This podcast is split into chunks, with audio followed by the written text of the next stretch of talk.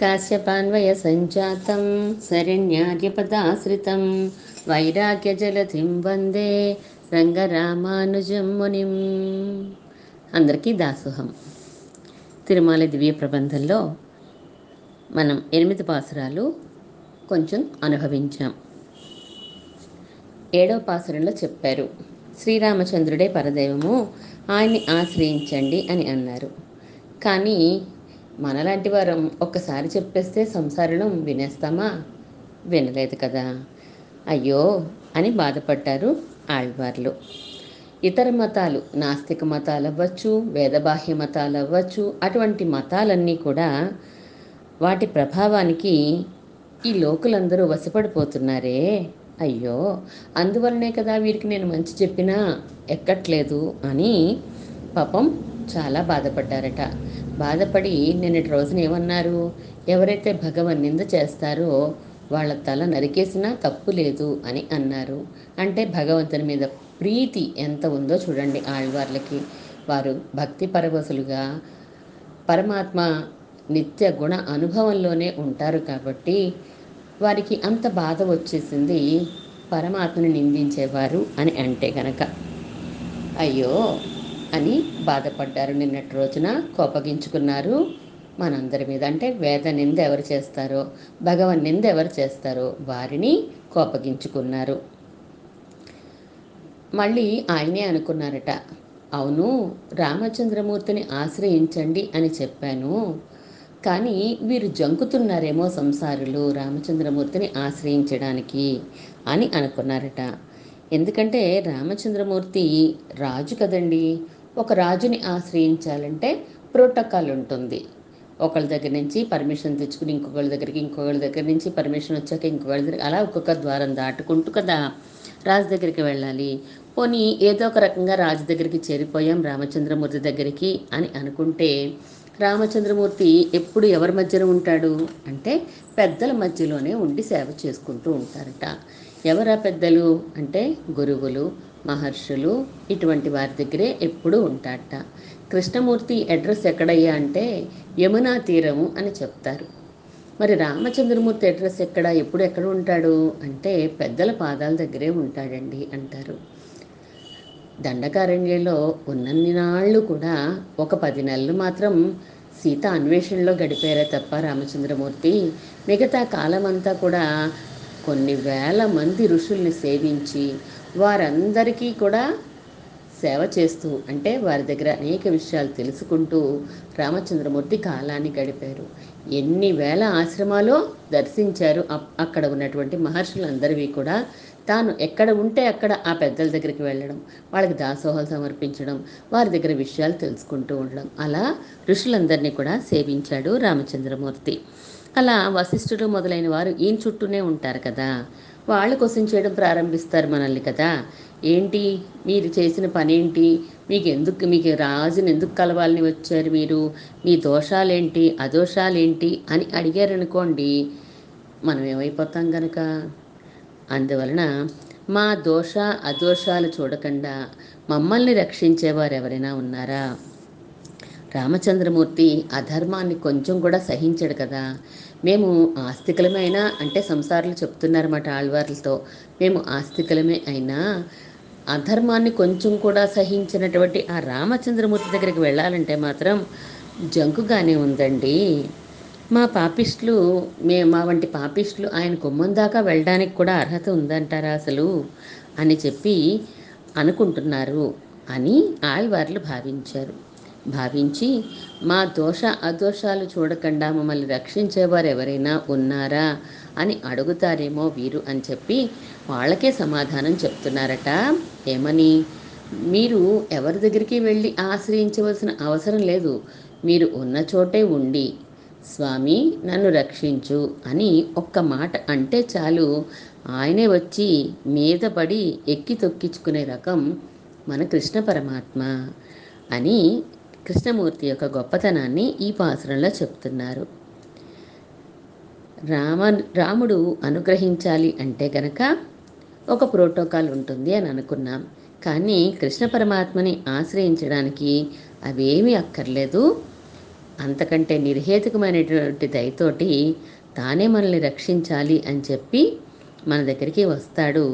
అట్టి మహోదారుడు పరమ పురుషుడైనటువంటి శ్రీకృష్ణ పరమాత్మ. అటువంటి స్వామిని సేవించండి అని ఈరోజు పాసరంలో మనకి చెప్తున్నారు విప్రనారాయణులు. మత్తుమో దైవముండే మదిలా మానిడంగాళ్ ఒత్తబోధన్ని நீங்கள் ஒருவனென்னு நீங்கள் ஒருவனென்னுணரமாட்டீர் அத்தமேலொன்னரீர் அவனல்லால் தெய்வமில்லை கத்தினம்மை அத்த வெந்தை కజలినై పణిమి నీరే. మనల్ని చక్కగా కృష్ణ పరమాత్మ భగవద్గీతలో ఎన్ని బిరుదులు పెట్టి పిలిచాడో మనల్ని, అంటే దాసురాలు లాంటి వాళ్ళని అందరినీ కాదనుకోండి, మూఢులు నరాధములు అని చెప్పి చాలా బిరుదులు ఇచ్చాడు కదా మనందరికీ కూడా. అలా ఇక్కడ కూడా ఆళ్వార్లు మనల్ని చక్కగా పిలుస్తున్నారు. మది ఇలా మానిడంగాళ్ అన్నారు. మది అంటే బుద్ధి కదా, బుద్ధి లేనటువంటి ఓ బుద్ధిహీనులైన ఓ మానవులారా ఎంత చక్కగా సంబోధించారో చూడండి మన స్వభావం తెలుసుకొని. మత్తు ఓర్ దైవముండే వేరొక దైవం ఉన్నదా అంటే ఈయన ఉద్దేశం ఏంటి, కృష్ణుని మించిన వేరొక దైవం ఉందా అని అడుగుతున్నారు. ఉత్తపోదు అన్నీ, మనకి ఒక కష్టం వచ్చేసరికి అప్పుడు మనకి తెలుస్తుంది మనల్ని రక్షించేవారెవరా అని, అప్పుడు ఆలోచిస్తాం. అన్నిటికంటే పెద్ద కష్టం ఏది, ప్రళయం రావడం. అటువంటి ప్రళయకాలంలో మీకు అర్థం అవుతుంది అప్పుడు. ఒరువనెన్నో నీంగళ్ ఉణరమాటీర్, ఆ కృష్ణస్వామియే సాటిలేని దైవము అని చెప్పి మీరు అప్పుడు తెలుసుకుంటారు. ఆ కష్టకాలంలో తెలుసుకుంటారు తప్ప ఇప్పుడు నేను చెప్పినా మీరు వినేలా లేరే. అప్తమేల్ ఒన్నో అరీర్, మీరు ప్రమాణం ఏం చెప్తోందో మీకు తెలియదు, అంటే వేదము ఏం చెప్తోందో మీరు తెలియలేకుండా ఉన్నారు.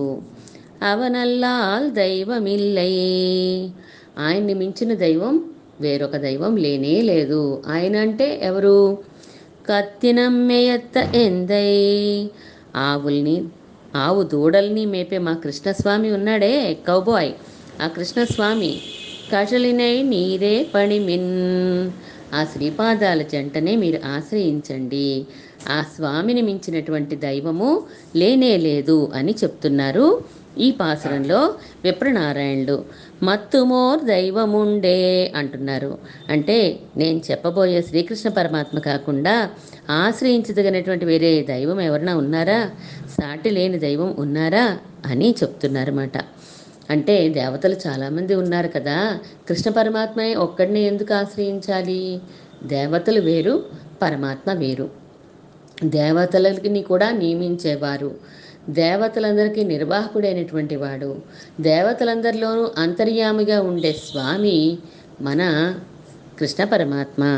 అంటే కృష్ణుడైనా రాముడైనా నారాయణుడైనా అందరూ ఒకే ధర్మి కాబట్టి, ధర్మి ఒకడే కాబట్టి ఇలా చెప్తున్నారు. ఈశ్వరోహం అహంభోగి అన్నట్టుగా దేవతలందరూ ఉంటారు, కానీ ఎలా ఉంటారు, మేమే ఈశ్వరులము మేమే ఈశ్వరులము మేమే నియమించేవారం అని అహంకరించే విధంగా ఉంటారు. దేవతల స్వభావం అది.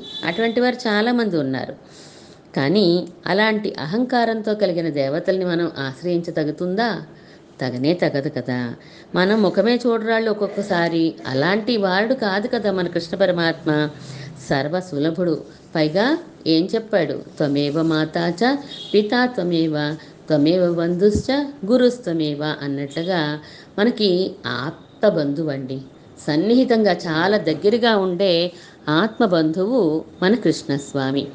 ఎంత దయ కలిగిన వాడండి, అంటే కన్న తండ్రి ఉన్నాడు అనుకోండి, బిడ్డ మీద చాలా దయ చూపిస్తూ ఉంటాడు, అంటే సంబంధం ఉంది, ఆయన మనకి తండ్రి మనం పిల్లలము అనే సంబంధం ఉంది కాబట్టి ఎంతో ప్రేమ చూపిస్తాడు.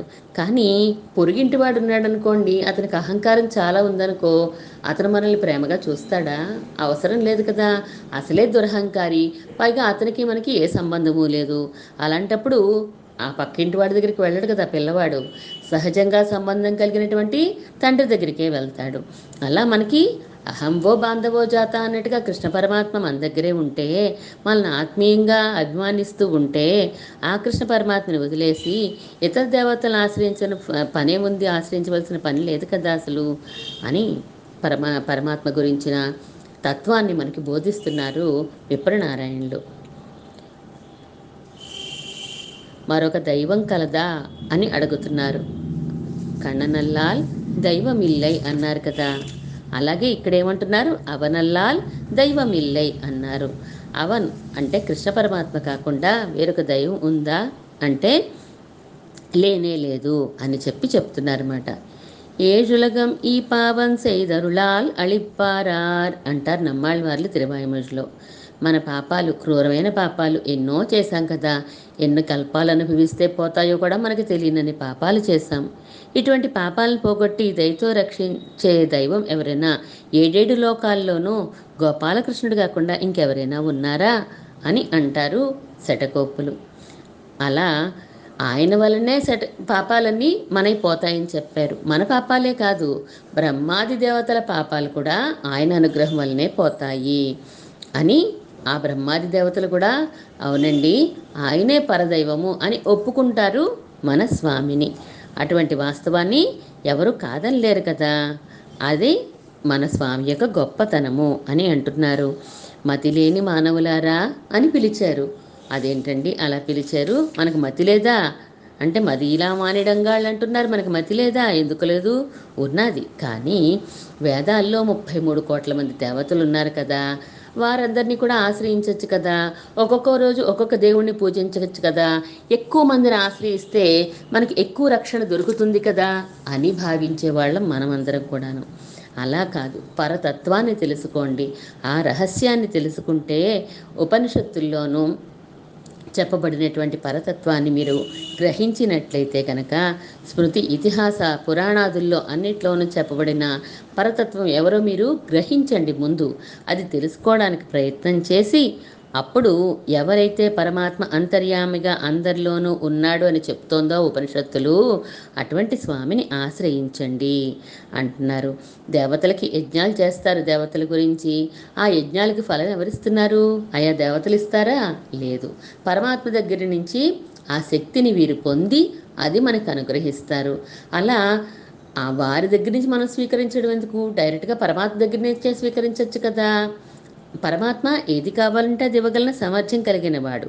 ఈ దేవతలందరూ కూడా కొంత మాత్రమే ఇవ్వగలరు, వారి పరిమితికి మించి వాళ్ళు ఇవ్వలేరు కదా.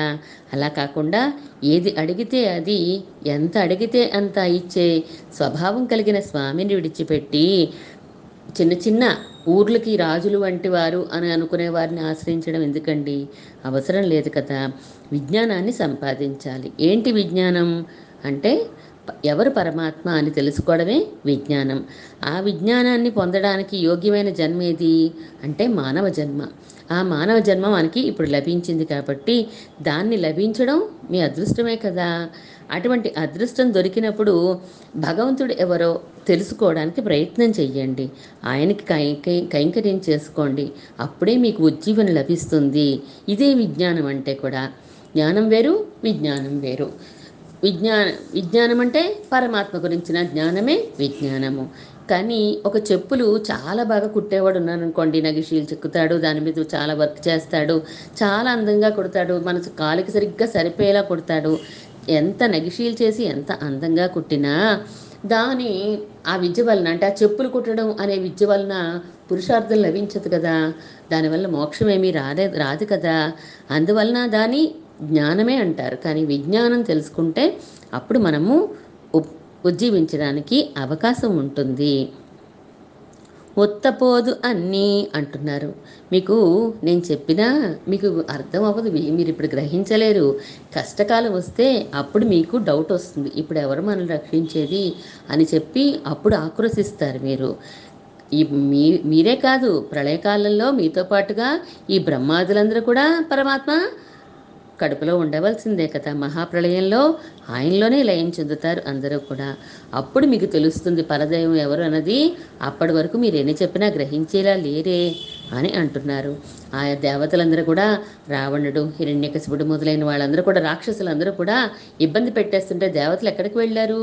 రక్షించమని చెప్పి ఆ పరమాత్మ దగ్గరికే వెళ్ళి మొరపెట్టుకున్నారు కదా. అప్పుడే కదా స్వామి అనేక అవతారాలు ధరించి వచ్చి మరీ తన ఆశ్రితుల్ని రక్షించాడు. అలా మీరు వివేకంతో ఉండండి, తెలుసుకోండి, ఎవరో తెలుసుకోండి. సత్యం సత్యం పునఃసత్యం అన్నట్టుగా నా దైవం కేశవాత్పరం అంటారు మహాభారతంలో వేదవ్యాసుడు. భుజం ఎత్తి చెప్పాడు అంటే కనుక, ముమ్మారు చెప్పారు అంటే, 3 సార్లు చెప్పారు అంటే కనుక అది ఖచ్చితంగా సత్యమైనది అని అర్థం కదా. ఆయన తప్ప ముమ్మాటికి వేరొక దైవం లేదు లేదు లేదు అని చెప్పినట్టుగా ఇక్కడ కూడా ఆళ్వార్లు కృష్ణ పరమాత్మను మించిన దైవము లేనే లేదు, లేనే లేరు అని చెప్పి అంటున్నారు. ఇతర దేవతలను ఆశ్రయించామనుకోండి, ఏముంటాయి? సద్గుణాలు కాదు, వారిలో ఏదైతే దుర్గుణాలు ఉన్నాయో అవి కూడా మనకి ఆ రజో గుణాలు, తమో గుణాలు అంటుకుంటాయి. కానీ పరమాత్మని ఆశ్రయించామనుకోండి, ఆయన సత్వగుణ సంపన్నుడు కదా, ఆ గుణాలే మనకి వస్తాయి అప్పుడు.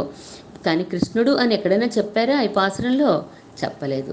కత్తినం మేయత్త వెందై అన్నారు. అంటే ఆవు దూడల్ని మేపే మా కృష్ణుడండి అంటున్నారు. కృష్ణుడు అంటే ఆవు దూడల్ని మేపేవాడు అనే విశేషణం వేశారు అంటే ఏంటి అర్థం? సౌలభ్యానికి గుర్తు కదా. సౌలభ్యం, సులభుడండి. ఎవరంటున్నారా? ఆయన పేరేంటి చెప్పమంటున్నారా మీరు? గోపాలుడు, గోవిందుడండి. అంటే గోవుల గుంపుల్ని, దూడల మందల్ని కూడా ఆ గోపబాలుడితో కలిసిమెలిసి తిరుగుతూ వాటిని కాస్తూ తిరిగేవాడండి అని మనందరి దైవము ఆ కృష్ణుడే అని ఆళ్వార్ల అభిప్రాయం. కృష్ణుడు అని డైరెక్ట్గా చెప్పకుండా గోవుల గుంపుల్ని మేపేవాడు అని చెప్పడం ఎందుకు అంటే, అహంకారము లేసమాత్రం లేదు మా స్వామికి అని చెప్పడం. ఇతర దేవతలు అహంకారపూరితమై ఉంటూ ఉంటారు. వాళ్ళు తమ అంతటి వారు ఎవరైనా పక్కన ఉన్నారనుకోండి, సహించలేరు. ఏ మాత్రం తపస్సు కొంచెం ఘోరంగా చేసినా, ఏ ఋషి అయినా, ఏ మహర్షి అయినా, ఏ రాజైనా వెంటనే ఇంద్రుడికి భయం వేసేస్తుంది, వణుకొచ్చేస్తుంది. ఎక్కడ తన పదవి పోతుందో, ఎక్కడ తన పదవి పోతుందో అని చెప్పి ఎంతో భయపడిపోతూ ఉంటాడు. వాళ్ళ యొక్క తపస్సులు పాడు చేయడానికి అందరినీ పంపిస్తూ ఉంటాడు. అంటే వాళ్ళు పరీక్షించడం అని కూడా మనం అర్థం చెప్పుకోవచ్చు. అలా కాకుండా కృష్ణుడు దేవాది దేవుడైనా కూడా తన పరత్వాన్ని చూపించకుండా సౌలభ్యము, సౌశీల్యము ఇలాంటి గుణాలన్నీ చూపించి, నువ్వు నేను ఒకటేనన్నా అన్నట్టుగా ఉంటాడట. తారతమ్యాన్ని చూడనే చూడడు. ఆశ్రితులందరితో కలిసి ఉండే మంచి హృదయం కలిగిన వాడు కదా స్వామి. ఈయనకి మిగిలిన దేవతలు అసలు సాటే రారండి అంటున్నారు. అవనల్లాల్ దైవమిల్లై అన్నారు. ఆయన లేకపోతే అసలు మిగతా దేవతలకి ఉనికి లేదు. దేవతలకే కాదు, మనకి ఉనికి లేదు. అందరిలోనూ అంతర్యామిగా ఆయన ప్రవేశించి ఉంటేనే మనకి సత్త కలుగుతుంది. లేకపోతే సత్త కలగదు కదా, మనం లేకుండా అయిపోతాం. అప్పుడు ఉన్న లేనట్టే అవుతాం కదా మనం. దానివలన ఉపయోగం ఏమీ లేదు. అటువంటి స్వామి యొక్క కజలినై పణిమి నీరే అంటున్నారు. శ్రీపాదాలని ఆశ్రయించండి, ఆ జంటని ఆశ్రయించండి అని చెప్తున్నారు. ఇతర దేవతలు దురహంకారులు అని అనడానికి వ్యాఖ్యానంలో ఒక చిన్న కథనిచ్చారు. అసూయ, ద్వేషము ఇటువంటివన్నీ కూడా ఉంటాయి అని చెప్పడానికి దేవతలకి ఒక మహాధార్మికుడైనటువంటి యయాతి షట్చక్రవర్తులు, 6 చక్రవర్తులు గొప్ప మహారాజుల పేర్లు చెప్పేటప్పుడు అందులో యయాతి మహారాజు పేరు కూడా చెప్తారు. అటువంటి యయాతి తన జీవితం చివరి కాలంలో స్వర్గానికి వెళ్ళాడు ఆయన చేసుకున్న కర్మను బట్టి.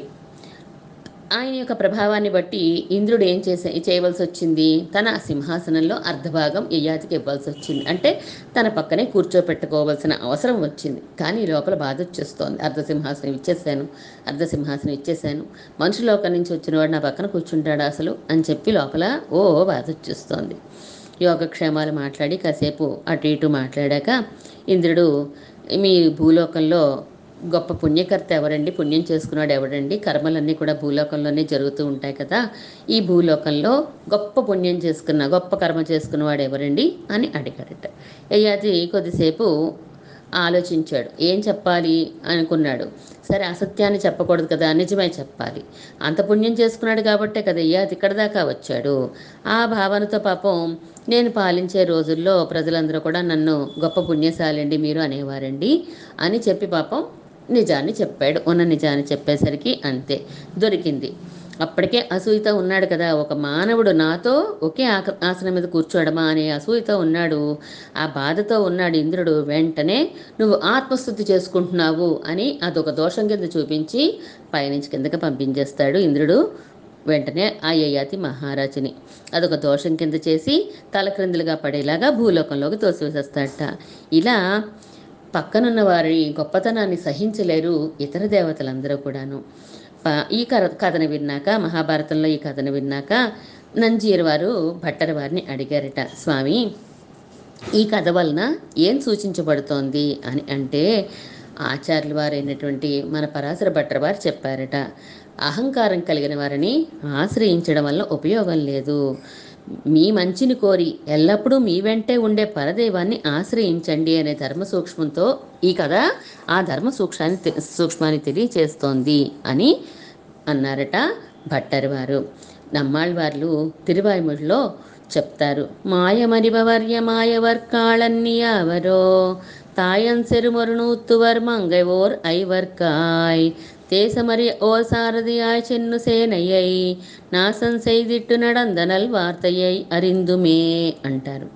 వార్తై అరిందుమే, ఒక వార్త తెలుసుకుంటే గనక, ఏ వార్త విందాం, ఏ వార్త విందాం, తన భక్తులు పాండవులు, ఆ పాండవుల్ని మోసం చేశారు ఎవరు రాజ్యం ఇవ్వకుండా కౌరవులు, ఆ దుర్యోధనాలందరినీ కూడా చంపేసి వాళ్ళ రాజ్యాన్ని వాళ్ళకి వచ్చేలాగా, తన భక్తులకి వాళ్ళ రాజ్యం వచ్చేలా చేశాడు, అర్జునుడికి సారథ్యం చేశాడు ఆశ్రిత వత్సలుడైనటువంటి మన శ్రీకృష్ణ పరమాత్మ. అటువంటి శ్రీకృష్ణ పరమాత్మ యొక్క దివ్య చరిత్రని విన్నవారెవరైనా కూడా ఆయన్ని వదిలిపెట్టి ఇంకొకరికి దాసులవుతారా అని అంటున్నారన్నమాట. ఆయన యొక్క వార్త ఏంటి అంటే, స్వామి యొక్క సౌలభ్యం మాట, ఒక పార్థ సారథిగా చేశాడే స్వామి. అయ్యో, ఇటువంటి విషయం తెలుసుకుంటే ఇంకొకరి దగ్గరికి ఎవరైనా వెళ్తారా అంటున్నారు. అంటే సర్వేశ్వరుడు చేసే పనులన్నీ ఎవరి కోసం, ఆశ్రితుల కోసమే చేస్తారు కదా.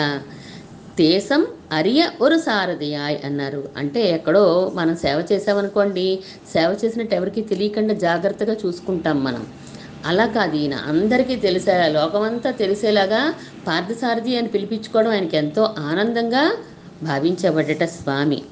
అందువలన ఆ 5గురిని రక్షించడం కోసం, ఆ 100 మందిని సంహరించడం కోసం ఆ సేనంతా కూడా తన రథ సారథ్యంతో నలిపేశాడట స్వామి.